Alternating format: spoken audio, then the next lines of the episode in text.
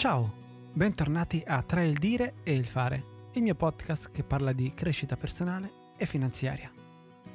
Stai ascoltando la puntata numero 50, parla 122 del nostro viaggio insieme. E oggi parleremo di un argomento che non ho ancora trattato, eh, ovvero l'importanza di sentirsi capiti e l'importanza di capire le persone che ci sono accanto, le persone che amiamo, le persone con cui lavoriamo, le persone con cui viviamo. E l'argomento di oggi nasce da una riflessione che stavo facendo in questi giorni riguardo al perché in certi periodi eh, litigo di più con magari la mia, mia, moglie e con le persone magari con cui lavoro. Poco, in realtà non litigo molto solitamente, però insomma, sono più propenso magari alla discussione. Invece mentre certe volte sono molto più aperto. E ho capito che il trigger che mi faceva partire e mi faceva stare male, mi faceva arrabbiare, era il fatto che non mi sentissi capito e che non mi sentissi eh, visto. È come se fossi invisibile. E questa cosa è praticamente il 99% delle volte in cui eh, litigo. Non ho spesso, grazie a Dio, altri motivi per cui, per cui discutere e quindi ho voluto condividere con voi un po' un'analisi che ho fatto eh, perché penso che mi sia stato molto utile e forse potrebbe essere utile anche a te. Il primo punto che ho analizzato è l'arte dell'ascolto, ovvero tutte le volte che volevo farmi capire non mi capivano, in realtà io a mia volta non stavo ascoltando. Non stavo ascoltando cosa mi dicevano perché ero molto concentrato su di me, vedevo me, pensavo che, a quello che io dovevo dire, ma non stavo ascoltando quello che volevano dirmi. E nella stessa maniera succedeva anche eh, alle persone, alla persona che ho davanti, la stessa identica cosa. Mi volevano spiegare delle cose. E quando due persone vogliono spiegare delle cose, quindi quando non c'è una persona che recepisce e una persona che spiega e viceversa, si arriva è come se parlassi a un muro. Quindi il primo grosso miglioramento che ho cercato di fare è quello di imparare ad ascoltare anche se avevo voglia di esprimermi. E, ehm, e quando um, sentivo delle cose e avevo voglia di rispondere, semplicemente le scrivevo o le, le, pensavo, dico ok, adesso dico questa cosa, dopo dirò questa cosa. E, um, e già questa cosa, mostrare alle persone davanti a noi che, sei, che siamo eh, inclini ad ascoltarle, anche se magari non pensiamo che abbiano ragione, e magari siamo anche inclini a mettere in dubbio quello che pensiamo noi per ascoltarle, è già una prima porta che si apre davanti a un muro, una, una piccola porticina che si apre. La seconda parte, che mi ha aiutato moltissimo, è l'empatia. Che cos'è l'empatia? L'empatia è cercare di immaginare come si, si, sente, si sentono le persone davanti a noi, le persone che hanno quali sentimenti stanno provando. L'empatia è un muscolo che hanno molto stimolato, molto forte i bambini e che spesso ci scordiamo poi di allenare durante la crescita. Quindi cercare di sentire i sentimenti degli altri quasi come se fossero i nostri. Per alcuni questa qualità è innata, per altri va stimolata, alcuni non ce l'hanno proprio. Però penso che sia una, uno dei fattori principali per farti vivere bene, quindi cominciare a capire chi è, chi è intorno. Circa 15 anni fa mi era capitato per esempio di stare, eh, di passare un lungo tempo in Cina, lungo, circa un mese, però per me era tanto ai tempi, eh, ed essere l'unico occidentale in, in una piccola comunità. Ed è stato veramente strano perché per la prima volta mi sono sentito il diverso dopo una vita di essere nel mio ambiente.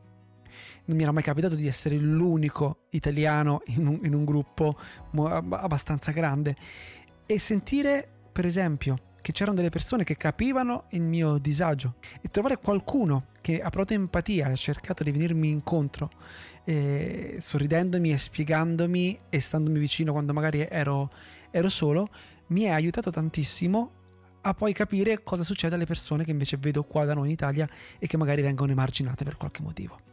Un altro punto importante sono le barriere di comprensione che spesso, come quando ero in Cina, magari poteva essere la lingua, ma ci sono anche una serie di, di muri che noi mettiamo a causa dei, pre, dei pregiudizi e dei preconcetti che magari abbiamo, quasi anche in maniera automatica a volte. E quando abbiamo un pregiudizio su qualcuno, su qualcosa, stiamo scrivendo noi la storia di quella cosa, di quella persona, senza dargli l'opportunità invece di, di, di, spiegarci veramente com'è, perdendoci una grande ricchezza e chiudendo magari delle porte che si potrebbero aprire da entrambe le parti.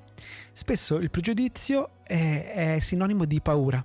Ho paura di questa cosa perché magari mi ha già fatto soffrire, perché ho visto che ha fatto soffrire qualcun altro, ho paura di quell'etnia perché ho paura perché ho visto che hanno fatto queste cose, eccetera, eccetera.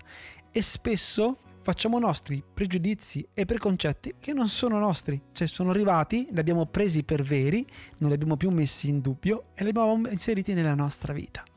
E io che pensavo di essere una persona senza pregiudizi, in realtà, analizzando alcuni miei eh, automatismi, mi sono reso conto che in realtà ne ho anche io.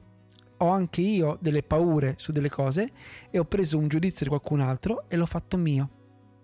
Ecco, riuscire a scardinare questa cosa penso sia un processo di enorme crescita. Una volta scardinati tutti questi punti che abbiamo, finalmente arriviamo al cuore. Quindi quando non abbiamo più preconcetti verso qualcuno o qualcosa, quando incominciamo a, a provare empatia, verso questa persona. E quando cominciamo a, ad ascoltare, si cominciano a aprire delle porte impensabili. Perché dall'altra parte, eh, probabilmente anche per un discorso di rispecchiamento, eh, capiteranno la stessa cosa. Spesso si incominceranno anche ad ascoltarti di più, a provare empatia anche per te e incominceranno a capire che cosa stiamo dicendo, instaurando un rapporto che è eh, un paritetico, magari anche da, tra persone diverse che hanno idee molto diverse. Ecco, una cosa che avrei voluto che mi insegnassero a scuola e che, che sto cercando di insegnare a mio figlio e vorrei che spiegassero veramente è che non bisogna per forza avere un conflitto con qualcuno se non si ha delle stesse idee. Si può benissimo convivere con idee differenti fin quando ci sono dei presupposti di rispetto reciproco.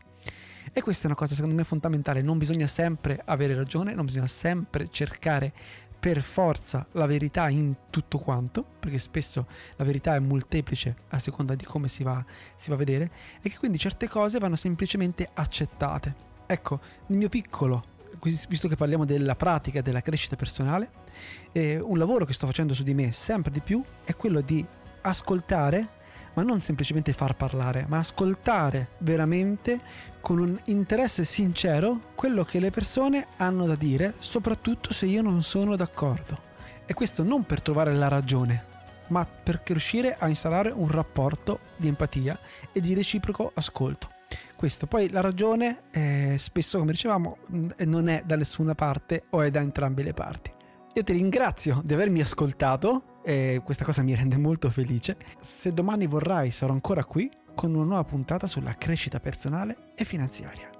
Io ti auguro una bellissima giornata e se non dovessimo sentirci, una fantastica vita. Ciao!